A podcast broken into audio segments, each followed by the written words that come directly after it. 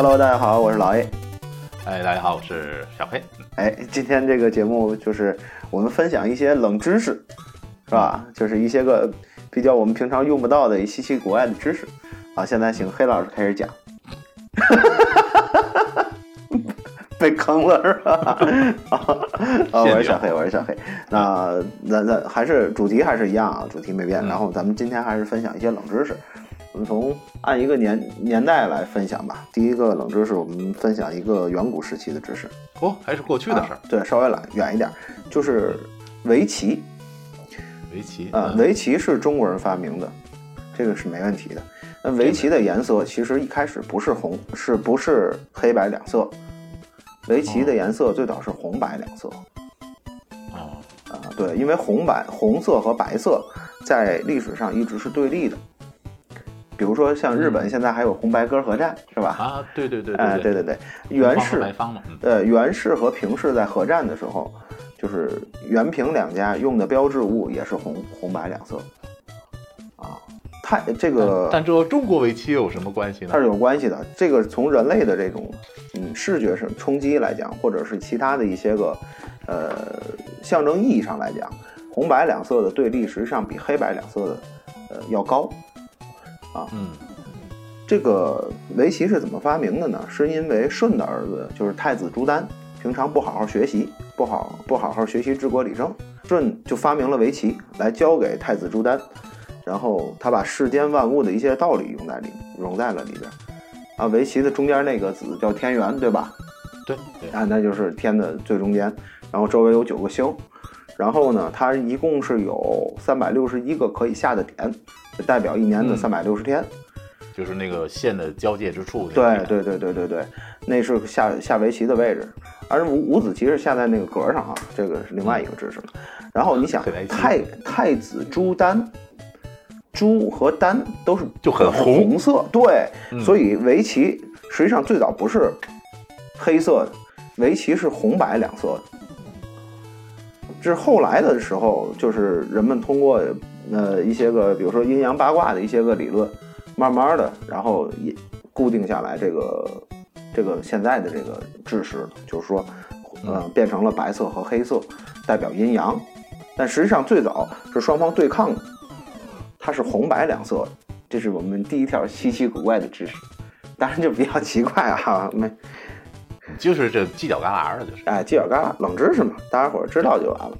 啊，第二条冷知识是这样的。呃，也是稍微久远一点，就是仓颉这个人，仓颉是造字，仓颉是哦，造字哦，对对对，仓颉造字对吧？仓颉造字鬼神窟嘛，这个是我们从小都学过的一个历史典故。仓颉是造字，但是中国古代人是结绳记事，嗯，是打个有什么事儿打个嘎的，有什么事儿打个嘎的，他并不是通过呃语言文字来记录下来。然后有一个人，实际上并不是发明了文字，而是发明了在绳上结打疙瘩，所以这个人叫仓颉。哦，啊，但是那就很奇怪，是先有他这个名字，还是说先有他？呃，过去很多人都是都是就是说我发明了一个什么东西，或者是我怎么怎么样，然后最后大家伙是这么喊他，肯定是他先有季节这个事情，就是他用这种方式。来告诉大家怎么来记录一些事情，然后大伙儿就管它叫仓颉。它这它其实叫仓啊，结绳哦，就是去做这个结。比如说那个有呃，过去就是人不都是住在树上吗？后来有一个人也有洞里的，也有洞里的，哎，有洞里的，好好好。有的人教教大伙儿怎么盖房子，怎么用木头盖房子。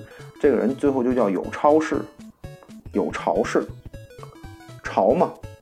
巢哦，巢穴的巢，巢穴的巢，对，就是他先有这个行为，或者说他先有这种对大家的贡献，教大家怎么种地的人，叫神农，叫神农氏，然后最后大伙儿就喊他叫神农，肯定都是先有的这个事情，后有的这个名字。仓颉实际上也是，他并不是发明了文字，而是发明了如何系系系扣子。不是这个，嗯哦，明白了吧？过来，明白过来。对，是这样。他的这个行为可能是他的一个直觉或者怎么样的啊？对对对。然后后来人用他发明的这个行为来称呼他，他其实是这样。嗯。然后就发明了文字。后来就是以讹传讹，我们认为大家伙其实认为他是发明的文字，其实不是这样，就是这样，明白了吧？嗯嗯。哎，好。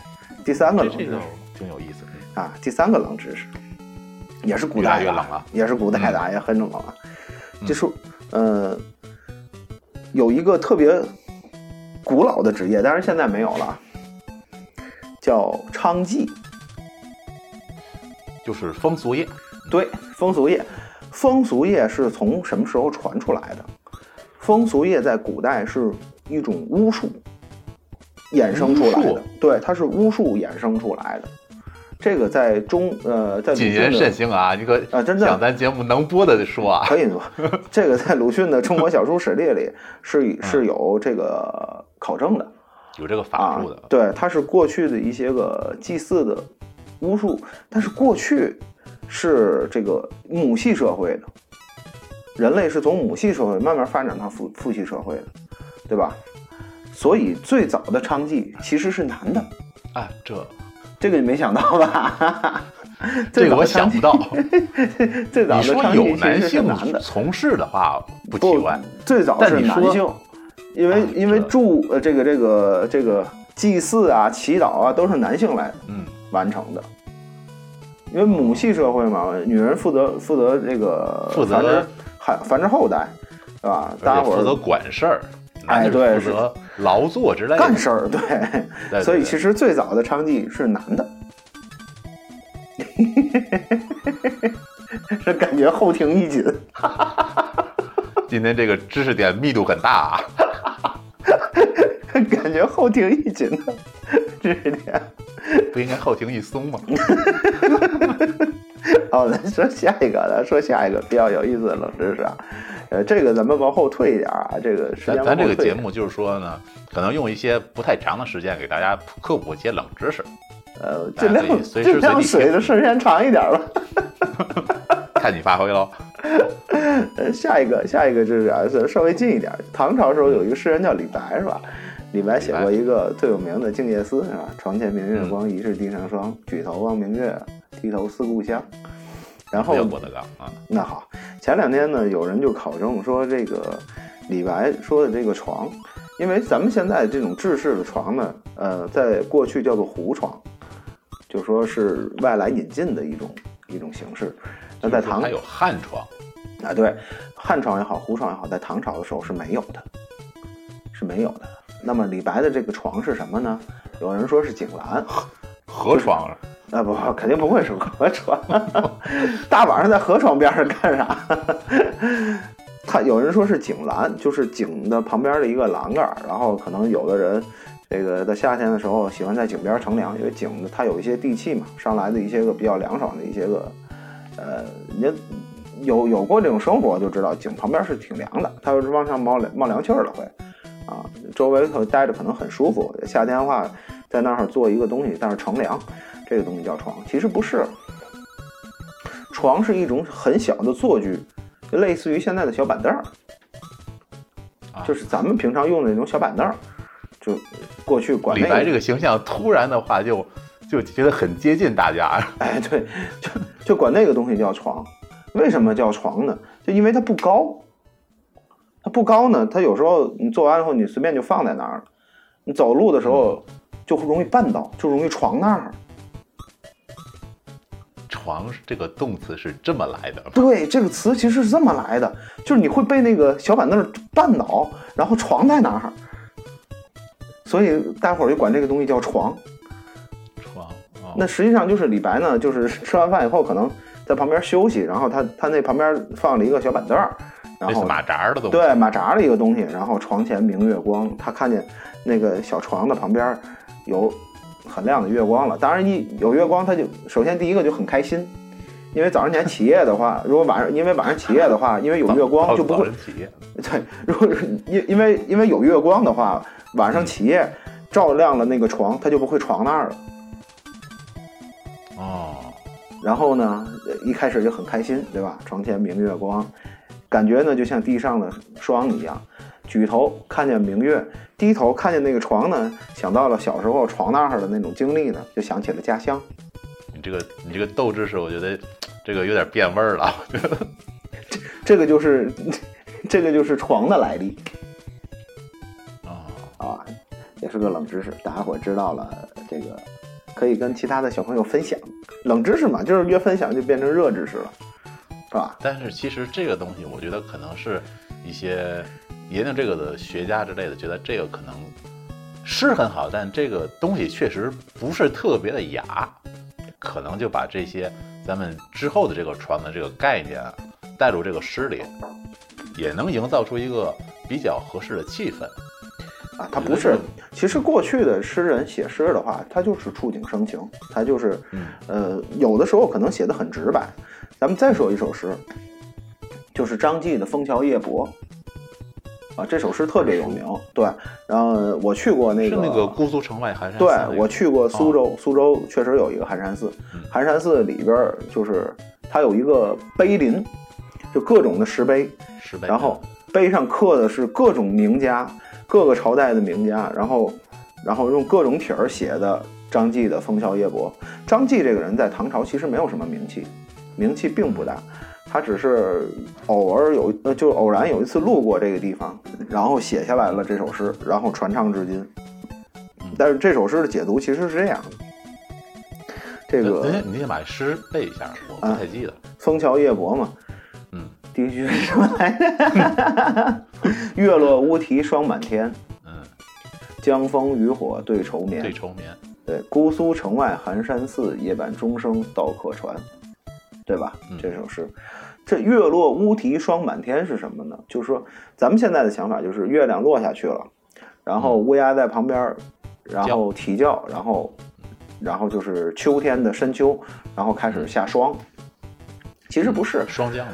是正好，其实，在姑苏城外寒山寺的对面儿的旁边是有一个乌啼山，是月亮落在了乌啼山的后面，哦，然后那天又下霜了。月落，其实这个意境也很美。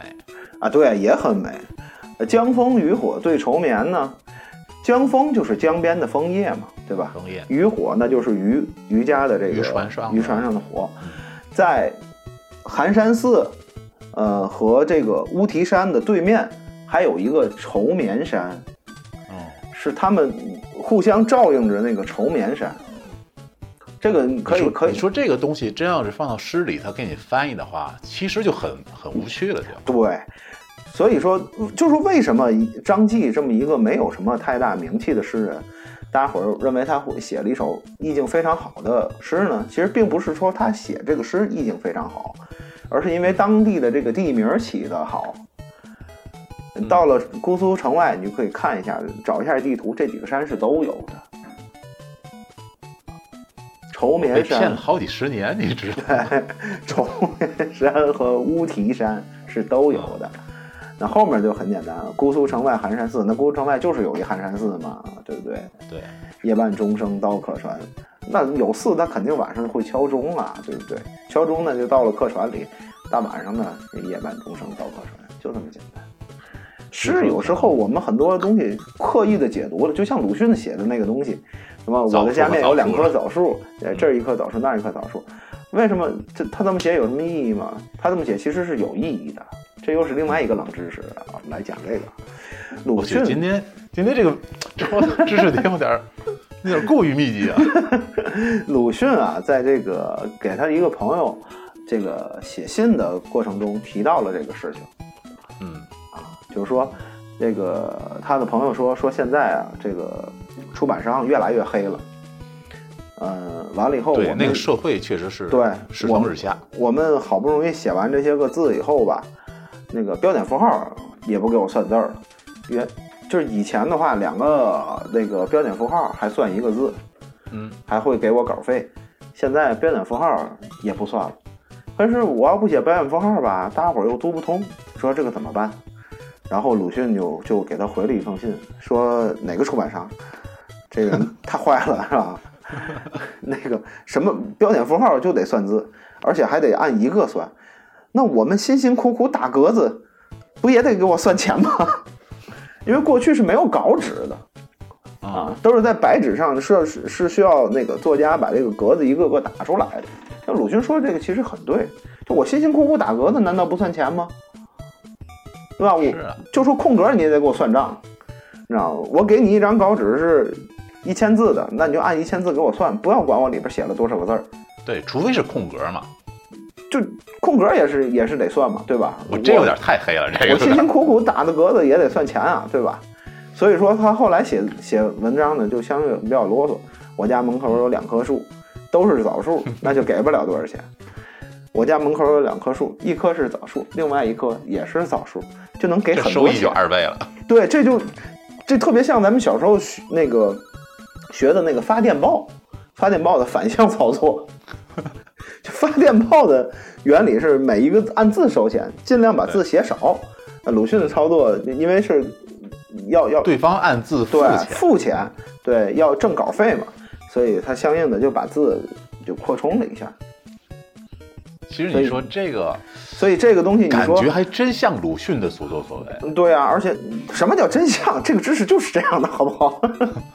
这是实际情况，所以你说这个东西阅读理解的时候，老师告诉你，然后你要你要你要你要分析一下鲁迅当时为什么那么写，为什么那么写呢？就是怎么就是因为需要稿费，报复出版商嘛，对，报复出版商，然后向这个旧社会压迫劳动人民的资本主义出版商说不，say no，对，然后抵制他们。其实就是为了这个，反映了鲁迅无产阶级劳动者的广大情怀。其实，如果鲁迅那边如果带头这样做的话，那些出版商也好，就对对对，让他们就会真的以为这确实是一种写作习惯。对对对，而且鲁迅当时肯定也是有一定名望的。对他有他的白话文的这种有一定的威望，而且其他的一些个嗯作家也会这样，对吧？而且他那时候倡导白话文嘛，正好是那时候半文不白的那种时候。对啊？所以他这种是具有一定的代表性的。哎，本身鲁迅也有一定的威望的，当时社会上。嗯，但这个确实是不能跟大伙儿说实话。这没有什么实话不实话，我觉得这样的话，其实分析起来也也挺顺的。就像我刚才说的那种，不能向恶势力低头嘛，对吧？对，要敢于抗争嘛，一种这个一种斗争精神。鲁迅本身也是这种民主斗士。对吧？一种斗争精神也符合他的这个环境，就是一贯的这个对一贯的这种一个行事作风吧。啊，对对对，我觉得没问题，给鲁迅点赞，点赞。咱们找朋友圈去。下面再再分享几个冷知识啊，这几个冷知识，嗯，都跟钱有关。哎，很开心那我听听啊。哎，啊，第一个是这样，就是是我记得咱前一阵录过一期节目，应该没放哈。就是钱是怎么来的？太打算放了，有点过于生涩了，而且那个声音效果不是太好，是吧？那以后有机会再重录一遍。嗯嗯，咱们说一下钱是怎么来的。钱呢，就是最早的时候其实并不是钱，对吧？就是海边我可能捡几个贝壳，或者我晒一点盐，然后我把它运到内陆去，因为内陆是盐是首先是人类必须的东西。对对啊，这个。嗯，一般人类的就是自然情况下来盐就是三种情况，一种是海盐，这是最省最最省事儿的；还有一种是井盐，井盐就麻烦一点，因为你也不知道哪块有有井，或者说哪块井里能出那种盐卤；还有一种呢是盐盐，就是山洞里，就内陆的一些个对内陆的一些个就是，嗯，不叫原始人，就是说相对比较早期的一些个。人类吧，有了一定文明的时候，他们会刮这个岩盐吃。但是岩盐有一个特点，会产量比较低，所以盐在内地是很珍贵的，啊，就得就得靠什么呢？就得靠这个这个沿海的一些个人去往内陆去运。而那个时候，因为对趸盐，因为这个盐呢比较比较珍贵呢，呃，这个盐往往就作为货币来使用。盐和贝壳就往往作为货币来使用，这还是我到了深圳以后听到的这么一个情况。就说深圳有一个地方叫罗田，你知道吧？罗田啊，对，罗田当时就是考古的时候就有这种这个有发现，说这个当地的有一些个人是专门以这个把这个盐晒盐为还晒盐，晒完盐以后呢，晒盐当然主要的还是一开始肯定是主要主要是为了吃，但是你吃你能吃多少，对吧？还还是相对比较少。后来他们发现内陆很缺盐，就把这个盐呢运到内陆去。嗯运到内陆去以后然后当当做货币来使用，那他们就成为就类似于现在的货币生产商了，包括一些个贝壳、贝类，海海里捡的一种贝类。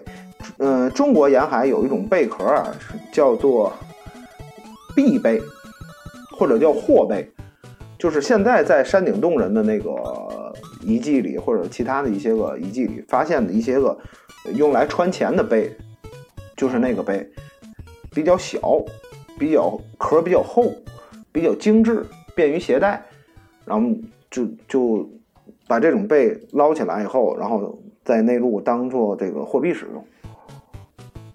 然后这个贝呢，哦实际上都是当时的这个沿海的一些个一些个人带到内陆去的，内陆没有嘛，对吧？对，哎，罗田这块儿就有一有有一部分人，然后专门是从事这个行业，就是现在考古发现的一个情况。那那这个又来了一个问题，如果要是海边的人把这些个比较容易得到的东西运到这个内陆去，然后当做货币来使用，那他们海边的人的货币是什么呢？基本上就是兽皮呀、这个啊一些兽骨这些个东西，就是两边比较稀缺的物资嘛。对对对对对，但是没有，他们这儿没有这些东西。那相应的还有一些个山东那边有一些个这个人会把他们那头的这个兽皮和兽骨运到这边来。就是大地那边的那边的对对对对对，嗯互互通有无。这个嗯，考古记载是在柴县附近会有那么一拨人把这些东西运过来，运过来，然后就是交给这个这个内陆的人，就是后后来他们发现，就是运来运去就比较麻烦，就干脆互相互换了。就是我这边晒盐，然后啊找这个贝壳，他们那边用兽皮兽骨，然后两家互换。以物易物嘛。对，以物易物，易完了以后呢，各自拿回去当钱使。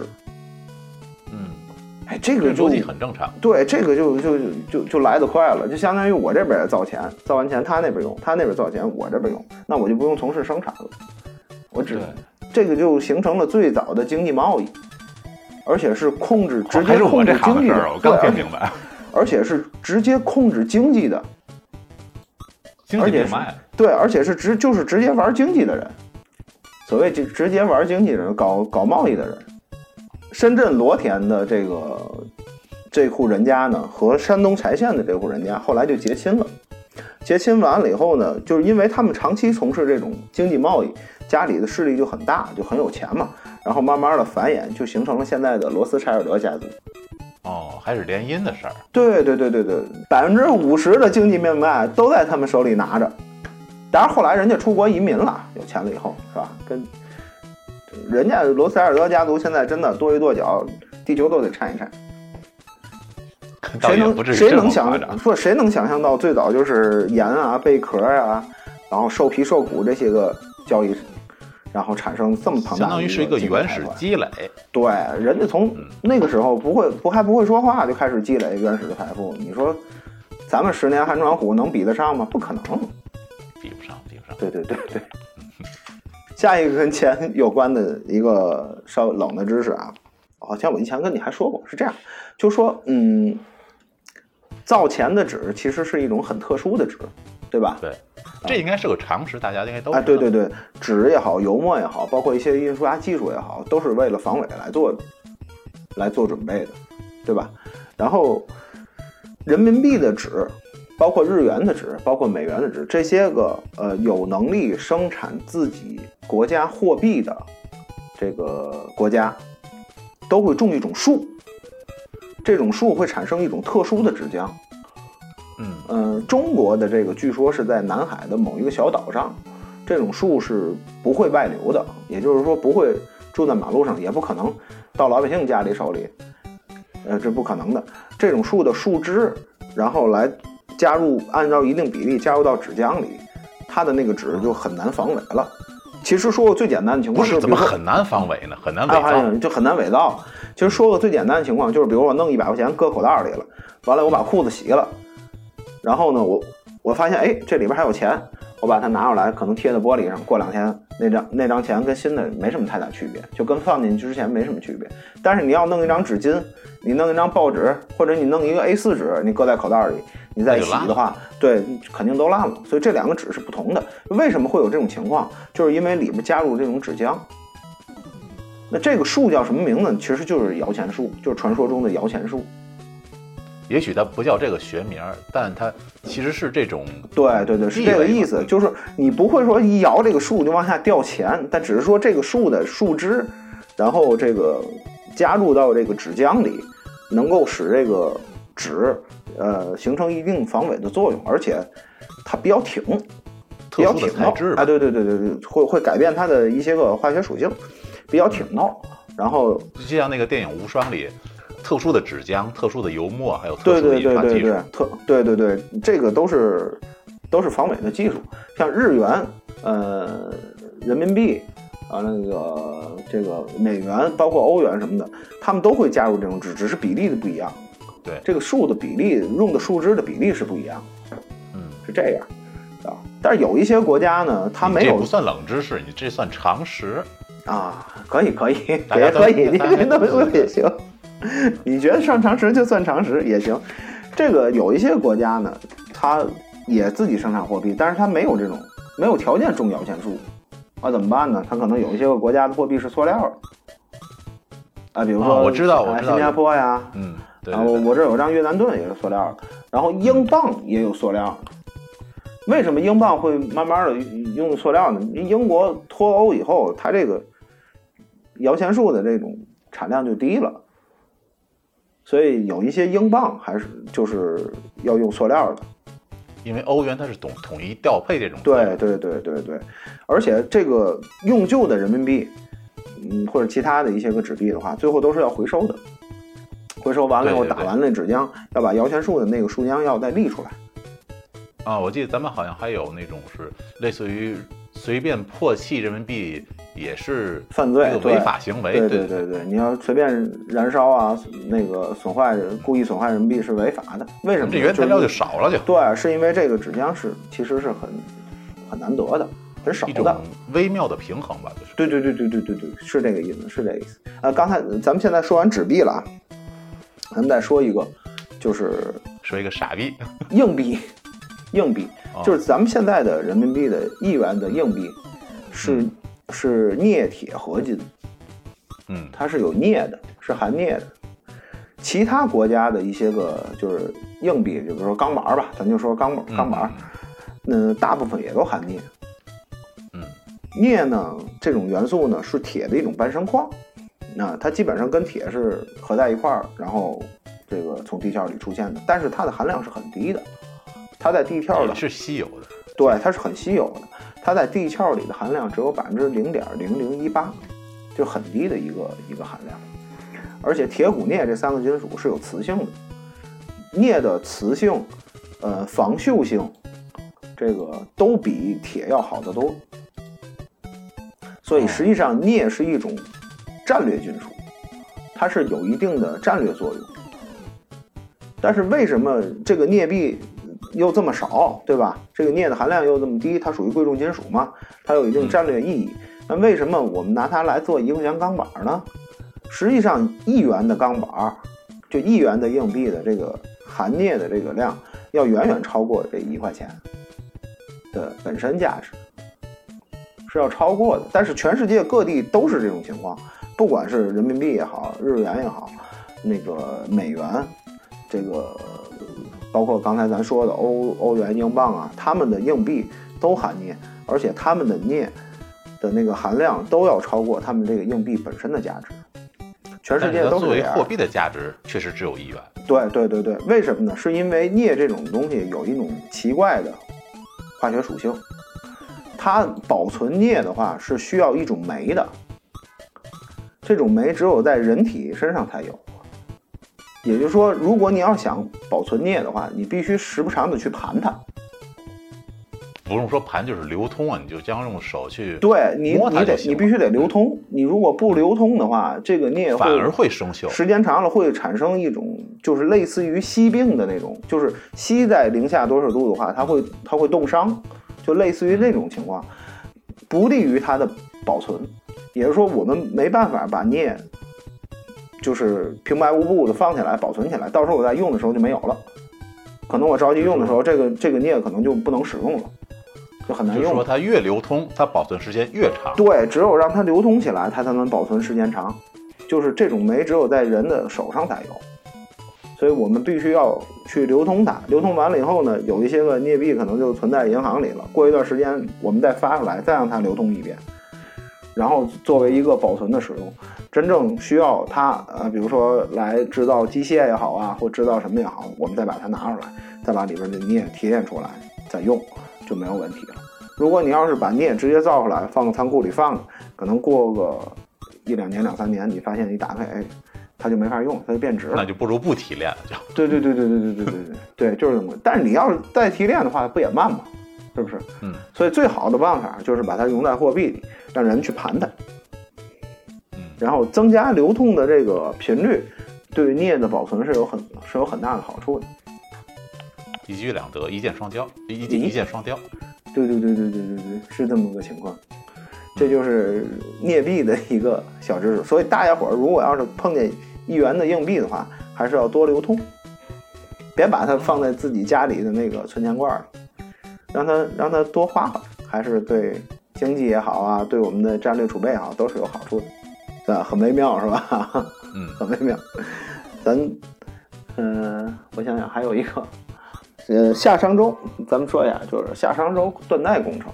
呃，中国从二零，应该是二十世纪初吧，呃，二十一世纪初吧，然后开始了一个夏商周断代工程，就是我们的文明从大禹治水，呃以后，然后他呃禹王传给他的儿子启，然后开启了夏朝的王朝，夏王朝。嗯我们认为我们那块儿可能是一个就是，呃，王朝式的一个开端吧。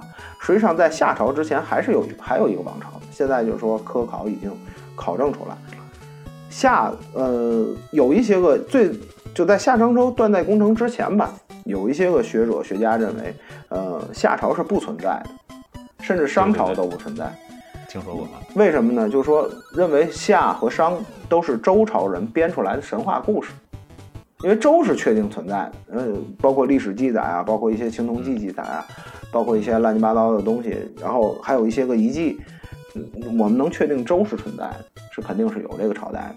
然后周以前的商商的遗迹最早是没有的嗯，啊，对吧？现在我们也发现了殷墟，发现了殷墟，我们确定商朝也是存在的。对，商之前的这个夏的存在，现在我们好像还没有一个比较那个考古的证明就是我们真正挖着了一个夏朝的一个一个城市也好，或者是一个墓葬群也好，现在有挖到，有挖到啊，嗯，有挖到，但是这个没有一个明确的结论，它是不是真的是夏朝的，没有这个明确结论。但是从呃殷墟的一些个出土的一些个青铜器呢，我们可以看出，其实在夏朝之前还有还是有另外一个朝代的，就是夏之前还有朝代，嗯，这个朝代叫华，那我们叫华夏传人嘛，所以这个朝代也叫华。华这个朝代的这个产生呢，其实很短，它是在大禹大禹的父亲开始治水，一直到大禹治完水这一段时间，他还是一个禅让制，就是说这个直接把朝代就禅让给了禹。这个朝代呢，哦是因为这个洪水而产生，也是随着洪水的灭亡而消散的。当时的华的国君直接把王位禅让给了禹。嗯，这个是怎么出来的呢？就是在夏朝的时候，我们发现了嗯一些华朝的遗迹，什么叫夏朝是发现华朝？对，不是现在吗？不是，这个是在殷这个殷墟的考古中，通过青铜器发现的。夏朝人，呃，也很多人不知道华的存在。因为因为大夏朝人考古发现的华，不是，你听我说啊，是这样的，夏朝人大部分是不知道华的存在的，为什么？因为大洪水造成了华这个朝代的土地在不断的减少，它禅让给禹的时候就已经很小了，但是它的文明是有的，就我们认为这个朝代是有的，是因为它的文明是存在的。嗯，夏朝人在河边的时候发现了河图洛书，你听过这个东西吧？听说过啊。对，河图洛书其实就是华朝人留下的文化遗迹，这个东西是记载在商朝的这个易经中。商朝是有商朝自己的易经的，哦，周朝是周易，商朝是有商易的，夏朝也有夏易。夏朝的易经叫做连山易，周嗯商朝的易经啊，对，叫做归藏易。然后一直这两个易经实际上是失传了的，但是现在在殷墟考古的呃发现了，就是一些青铜器里有一些个这个对易经夏朝的归藏易的一些个易经的记载，对，它记载了这个故事，就说夏朝人在河边发现了这个华朝人留下的文文化遗迹，所以我们的华夏的文明实际上比夏要还要往前提前，提前一步。就华文明，不是华夏文明。对，我这就是华华，我们是华夏民族啊，对吧？我们为什么叫华夏民族呢？就是因为有华还有夏。那华这个民这个朝代要比夏又要往前推进一段时间，所以我们的文明不是从夏朝开始的，我们是从华朝开始的，还要更久远一些。这也是个冷知识，好冷啊！其实这种事儿如果真的公布以后，可能国外那些质疑咱们国家那个你说五千年历史，他们不是一直是说 只有四千年历史吗？对啊，可能咱补完的就是那一千年，或者说更早之前的了就。对啊，你说是棒子吗？棒子，棒子是从你这儿偷一千年加到他们那儿去。哎，棒子都是脑子有问题的人。这个以上呢，就是咱们今天呃给大伙儿分享所有的冷知识。大家收听的时候一定注意日期。嗯，对，好，大家再见，我是小飞，大家再见。嗯，谢谢大家收听，拜拜。谢谢大家，拜拜。